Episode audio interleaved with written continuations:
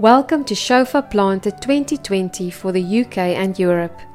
Due to the restrictions of COVID 19, we can unfortunately not spend time in the lovely English countryside as planned, but we still trust that this will be a memorable time together. We trust that you will be able to follow all the sessions with us and that the discussions will lead us to action after the weekend. Therefore, we changed the format of the sessions this year to be followed with discussions and feedback after each session in breakout room format.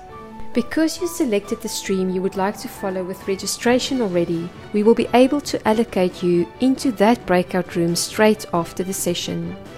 Kindly bear with us as we do the allocation after each session manually.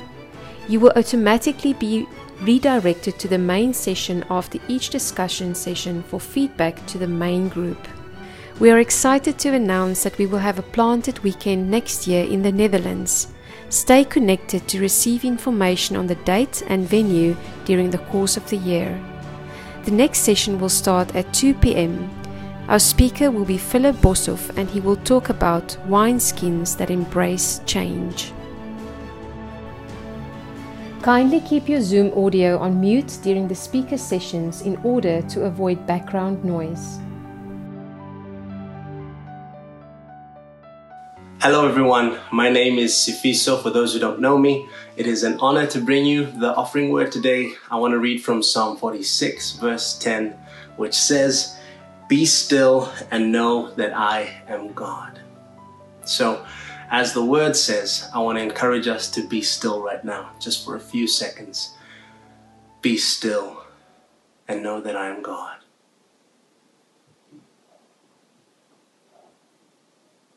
Amen. When last have we physically, actively taken the word and tried to make it practical in our lives? As uh, you have given, I'm sure there are many things that you are trusting God to do for you. But I want to encourage you and say this morning, let us take God as, at His word first. When He says in Matthew 6:33, "Seek first the kingdom of God and all His righteousness, and all these things will be added to you."